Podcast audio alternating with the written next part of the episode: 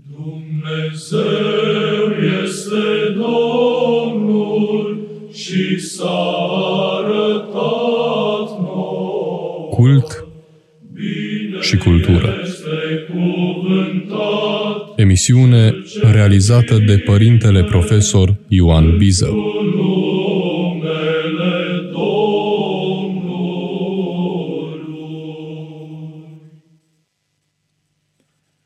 Dragi ascultători, m-am gândit că ar fi potrivit ca pe parcursul acestei întâlniri să medităm împreună la Memoria spațiului sacru.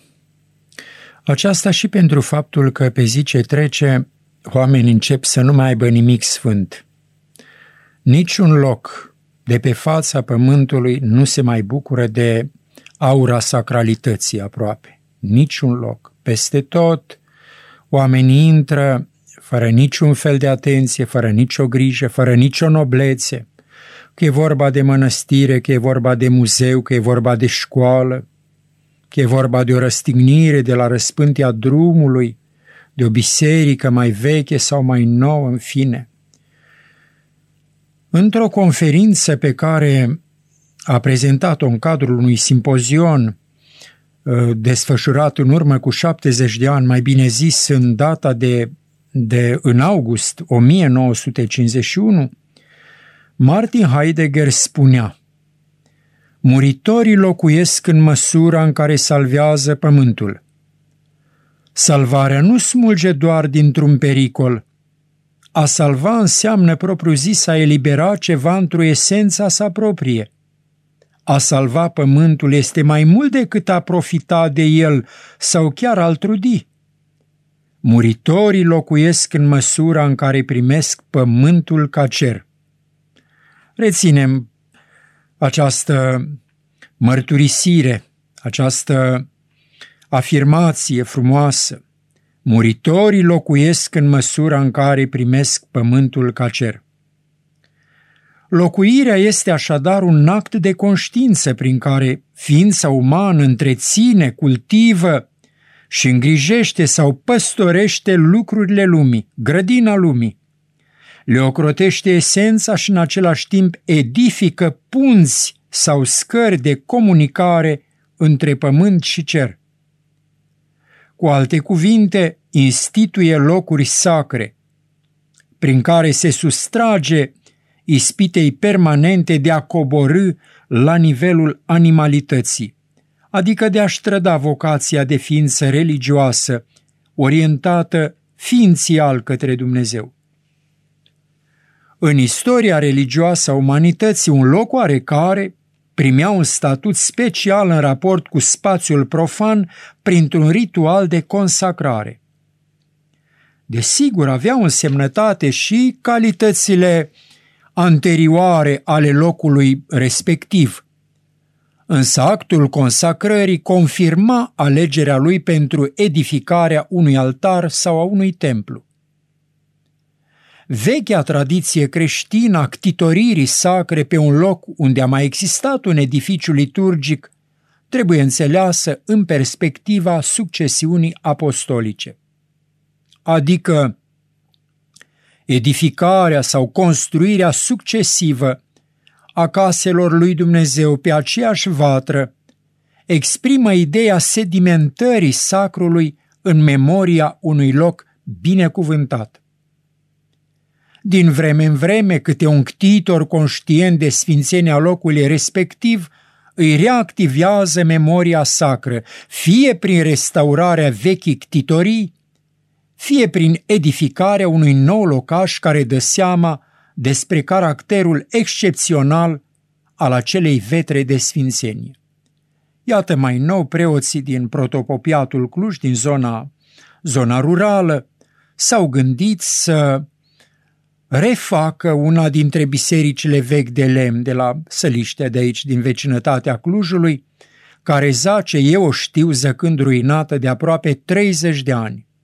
A rămas foarte puțin din ea, de-abia mai stă pe picioarele ei ce-a mai rămas din ea. Era un loc pustiu, pustiit de fapt, pentru că orice loc în care a fost o troiță, o răstignire, o biserică, o casă de oameni credincioși și nu mai este locuit, devine un loc pustit. Și mă impresionează acest gest al preoților din parohiile satelor noastre de aici, din jurul Clujului, de a reface în mod exemplar o biserică. Ce se va mai putea face din ea și cu cine? Greu de zis, câte vreme nu mai sunt meșteri. Adeseori pisaniile vechilor biserici exprimă succesiunea acumulărilor în arhiva sacra locului pe care au fost ctitorite, mărturisind că respectiva casă de rugăciune a fost înălțată în locul alteia care fie a căzut pradă focului, inundațiilor sau cutremurilor, fie a fost distrus ori s-a descompus din pricina precarității materialelor, a unei abandonări silite, a inconștienței sau a răutății oamenilor. Bisericuța de lemn de aici din satul vecin din Săliște s-a, s-a, s-a descompus nu abandonării silite, ci inconștienței oamenilor. Așa cum și precedenta va fi fost, va fi înlocuit-o pe alta și tot așa, până la începutul istoriei acelei comunități creștine. Lucrul acesta îl sesizăm foarte bine în istoria comunităților ortodoxe din Transilvania. Știm bine că românii n-au avut îngăduință să construiască din piatră și cărămidă, din zid, decât din materiale precare și tocmai de aceea, din generație în generație aproape trebuia reconstruită biserica. Din bârne de lemn, din împletituri de nuiele adeseori, în fine. Oricum, straturile succesive de viață creștină sedimentate pe același loc au darul de a reactiva energiile Harului Dumnezeiesc.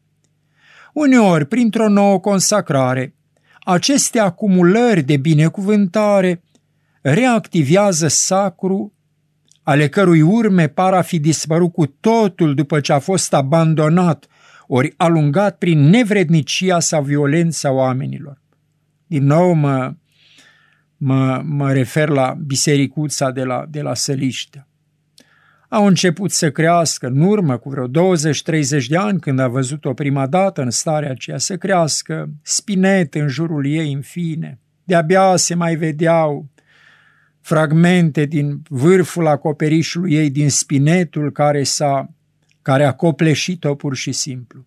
În acest sens este suficient să ne gândim la fenomenul recent al redescoperirii vechelor vetre mănăstirești, distruse în urma unor terori ale istoriei, cum ar zice Mircea Eliade, fie conflicte confesionale, cum s-a întâmplat după Uniația, după momentul de la o mie șapte sute, când o parte din creștinii ortodoxi români de aici din Transilvania au fost obligați, prin lege, au fost obligați să-și, să-și abandoneze uh, vechile vetre mănăstirești, în fine, fie datorită unor violențe ideologice. Să ne gândim la ce s-a întâmplat în timpul regimului comunist, dar nu numai atunci, înainte. Acest fenomen excepțional, care a marcat viața bisericească din țările ortodoxe după schimbarea regimurilor comuniste, ne aduce aminte de pelerinajul împărătesei Elena la Ierusalim, și în împrejurimi pentru a localiza și a readuce la lumină straturi originare ale istoriei creștine. Memoria sau arhiva locului pe care este ctitorită o biserică înscriu respectivul edificiu sacru în procesul atât de complex al devenirii în tradiție, la care toate instanțele trecute, modelul din tabloul votiv pe care ctitorul închină lui Hristos prin mijlocirea preacuratei ori a unui sfânt, macheta care slujește drept chivot, coparticipă la inserarea istoriei acelei comunități euharistice în fluxul viu al succesiunii apostolice. Într-un astfel de loc binecuvântat, casa lui Dumnezeu este așezată nu doar pe fundațiile imateriale, ci și pe sedimente de natură sacramentală, ceea ce înseamnă că viața ei aparține ritmurilor intime ale trupului mistic al lui Hristos, ale comunității creștine. Având revelația un astfel, unui astfel de loc patriarhului Iacob, unul dintre părinții fondatori ai vechiului Israel, a decis să-l însemneze, să însemneze locul respectiv, ridicând un monument, un stâlp, un semn și săvârșind un ritual de, institu- de instaurare, de punere în posesie, cum am spune. Iată, citesc din Cartea Facerii, din, cap- din capitolul douăzeci și opt. Ajungând, este vorba sigur despre Iacob, ajungând însă într-un loc a rămas să doarmă acolo, căci asfințise soarele. Și luând el una dintre pietrele locului aceluia și punându-o și-o, punându-o, punându-o și-o căpătâi, s-a culcat el în locul acela. Și a avut un vis, că iată o scară era sprijinită pe pământ și vârful ei atingea cerul, iar îngerii lui Dumnezeu se suiau și se pogorau pe ea. Și iată că s-a arătat Domnul în capul scării și a zis, nu-ți fie teamă, eu sunt Domnul Dumnezeul lui Avram, părintele tău, și Dumnezeul lui Isaac. Pământul pe care dormi ți-l voi da ție și urmașilor tăi. Urmașii tăi vor fi ca pulberea pământului, te vei întinde la apus și la răsărit, la miază noapte și la miază zi, și întru tine se vor binecuvânta toate neamurile pământului și întru urmașii tăi. Iată, eu sunt cu tine și te voi păzi oriunde vei merge. Te voi întoarce în țara aceasta și nu te voi părăsi până când nu voi plini toate câte ți-am spus eu ție. Iar când s-a trezit din somn, Iacob a zis, într-adevăr, Domnul este în locul acesta și eu n-am știut-o. Și s-a înspăimântat Iacob și a zis, cât de înfricoșător este locul acesta, el nu este altceva decât casa lui Dumnezeu, aceasta este poarta cerului. Iacob s-a sculat dis de dimineață, a luat piatra din care și făcus el căpătâi, a pus-o stâlp și a turnat pe vârful ei un de lemn și a numit, locul, și-a numit Iacob locul acela cu numele Betel, care însemnează casa lui Dumnezeu. Am zis din Cartea Facerii, capitolul douăzeci și opt. Atunci când dezvoltă ideea camuflării sacrului în profan, Mircea Eliade se referă în mod explicit la experiența patriarhului Iacob.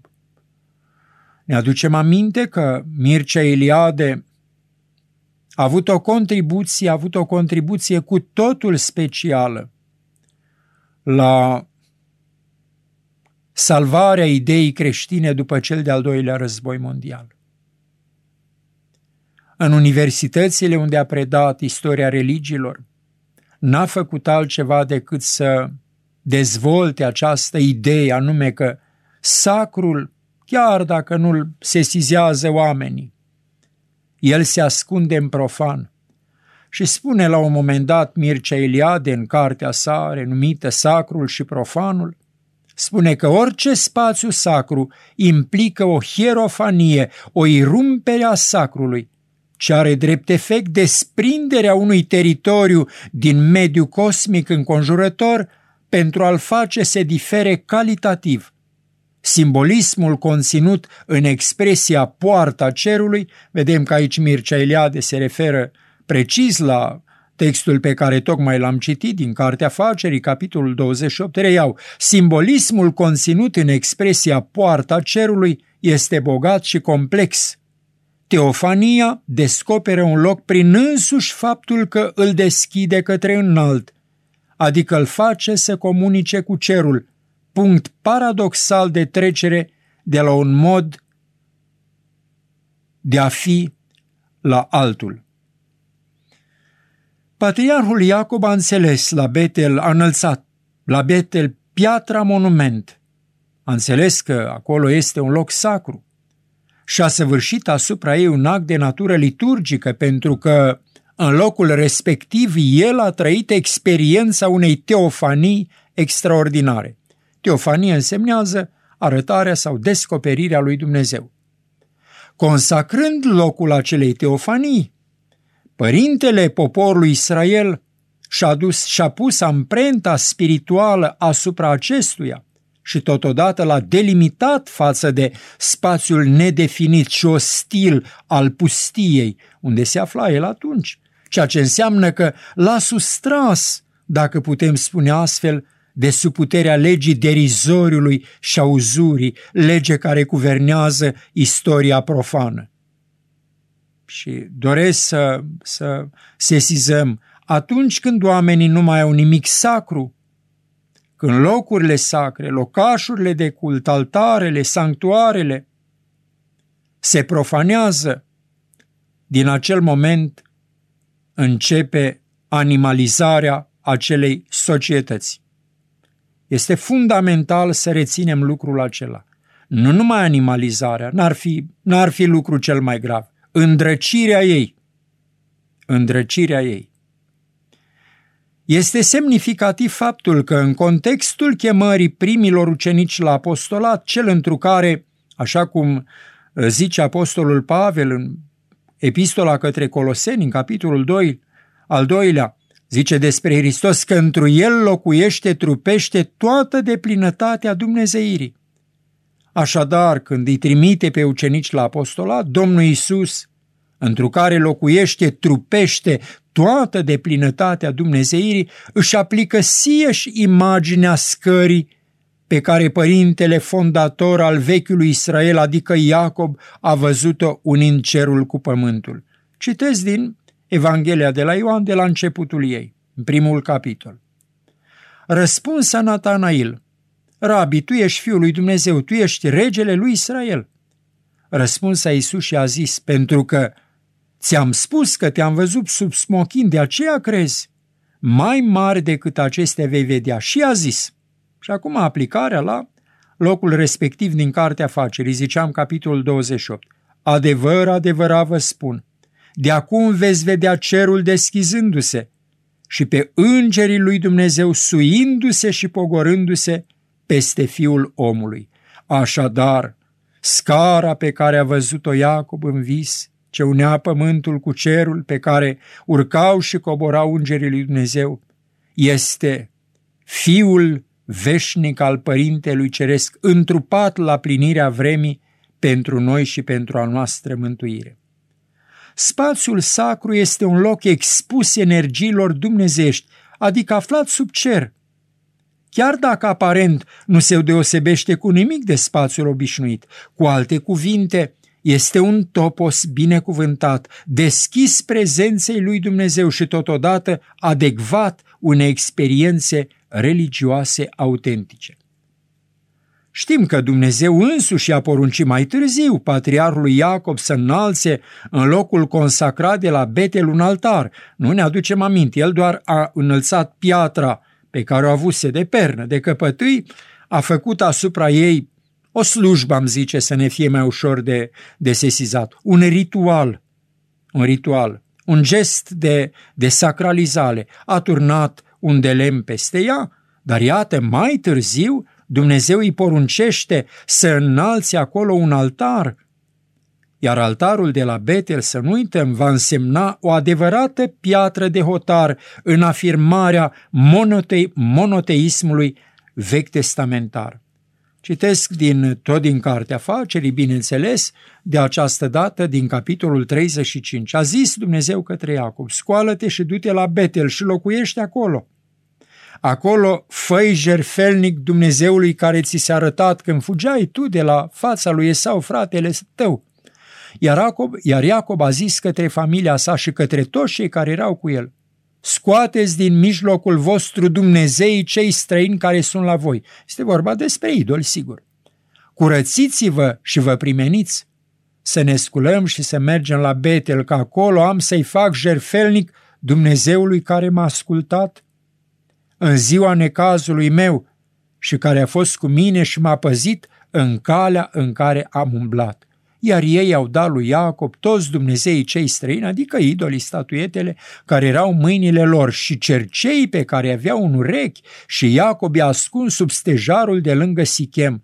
Și dacă a sosit acolo, la Betel, care se afla în țara Canaanului, el și toți oamenii pe care avea, a zidit acolo un jerfelnic și a, zid, și a numit locul acela El Bet-El, pentru că acolo i s-a arătat lui Dumnezeu când fugea el de fratele său Esau. Așadar, din Cartea Facerii am zis capitolul treizeci și cinci. În conformitate cu vechea tradiție creștină a edificării casei lui Dumnezeu, adică a unei biserici, construirea unei biserici nu se poate face decât pe un loc deja sfințit, adică delimitat de restul spațiului și consacrat, afierosit, printr-un ritual liturgic pe cât de complex, pe atât de bogat în semnificații teologice. Este vorba despre actul preliminar al punerii pietrei de temelie, act care anunță de fapt și pregătește momentul solemn al târnosirii noului edificiu de cult și al introducerii lui în dinamica vieții liturgice și sacramentale a respectivei biserici locale. Așadar, prin ritualul punerii pietrei de temelie, un anumit loc din cuprinsul lumii este afierosit lui Dumnezeu, este pus deoparte pentru casa sfințeniei slavei sale. Faptul că prin lucrarea sacramentală a bisericii materia și spațiul devin, materia și spațiul acestei lumi, se înțelege, devin transparente energiilor Sfântului Duh, face parte dintre principiile majore ale vieții în Hristos. În temeiul acestui principiu, chiar dacă biserica rugătoare, adică mireasa lui Hristos, consacră un lucru sau un loc oarecare, puterea acestei consacrări este însăși un dar ceresc, ceea ce înseamnă că nu poate fi determinată doar de transparența materiei și de calitatea spirituală a spațiului delimitat. Ritualul punerii pietrei de temelie a unei biserici noi are în componența lui o serie de elemente ce anticipează sfințirea bisericii când va fi construită, mai bine zis, anticipează consacrarea altarului euharistii, pentru că altarul este inima acelei biserici și implicit a noii case de rugăciuni. Este important să știm că fiecare dintre aceste elemente de natură liturgică poartă semnificații teologice esențiale, ce trebuie redescoperite și asumate de către fiecare generație creștină. În cărțile de slujbă au fost incluse, introduse, rânduite rugăciuni speciale pentru întemeierea unei biserici, mai ales din a doua jumătate a secolului al șaisprezecelea. De fapt, cam de atunci au început să fie tipărite cărțile de cult. Până atunci, episcopii își aveau fiecare în manuscris cartea din care citea atunci când era nevoie. Ori știm bine că slujbele pe care le săvârșește episcopul, sfințire de biserică, sfințirea marelui mir, hirotoniile sunt slujbe mai rare. Începând cu edițiile cărților de slujba molitvelnicilor din secolul al optsprezecelea, când maladia secularizării a început să pună în criză tradiția și în mediile ortodoxe, rânduiala ce se face la punerea temeliei bisericii și la înfigerea crucii, se înfige o cruce în locul unde va fi altarul, este însoțită constant de afirmația că actul de ctitorire sacră nu poate fi săvârșit fără prezența episcopului sau a delegatului acestuia. Iată pasajul respectiv. Nimeni nu poate să pună temelie niciunei biserici, fie de piatră, fie de lemn, decât numai episcopul sau, cu binecuvântarea lui, un protopop ori un preot pe care el va voi să-l trimită. Iar dacă cineva, știind acestea, ar cuteza începe zidirea bisericii fără binecuvântarea episcopului, să fie supus pedepsei ca un disprețuitor de autoritate episcopală. Ne aducem aminte, spuneam la începutul întâlnirii noastre, că în urmă cu vreo șaptezeci de ani, mai precis în august o mie nouă sute cincizeci și unu, la un simpozion la care a luat parte și Martin Heidegger, a rostit, a prezentat o conferință intitulată Construire, locuire, gândire. Și vă aduceți aminte, am început cu un pasaj din acea conferință și reiau ultima propoziție, ultima afirmație. Muritorii locuiesc în măsura în care primesc pământul ca cer. Reținem asta. Așadar, omul primește pământul ca cer nu doar atunci când îl chivernisește pentru a nu cădea pradă haosului, cum se întâmplă de pildă acum cu gunoaiele care ne sufocă, când se opune degradării și pustiirii lui, ce vedem că se întâmplă sub ochii noștri, ci mai ales atunci, mai ales atunci când își imprimă pe chipul acestuia, adică pe chipul pământului, amprenta propriei sale spiritualități, a nobleții lui, a raționalității lui, pe care o conferă vocația de ogor al lui Dumnezeu. Iată un loc, din, îl găsim în prima epistolă către Corinteni, în capitolul al treilea, în care găsim o definiție a omului, una dintre mai multele definiții, că zice, voi sunteți templul lui Dumnezeu, dar într-un loc zice, voi sunteți zidirea lui Dumnezeu, voi sunteți ogorul lui Dumnezeu. În fapt, este vorba despre truda ascetică și responsabilitatea înțeleaptă prin care omul pregătește țarina acestei lumi, grădina acestei lumi, pentru împlinirea finală ca pământ nou.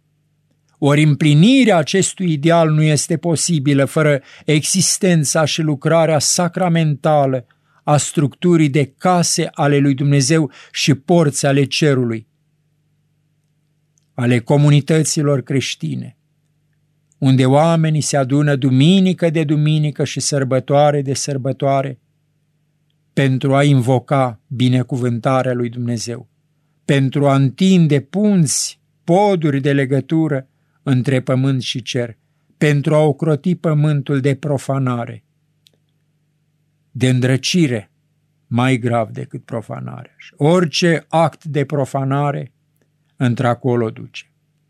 Iată, cu aceste gânduri, cu această meditație, am venit în fața dumneavoastră. Mă bucur de faptul că ne-am reîntâlnit. Vă doresc din toată inima multă sănătate și bucurie.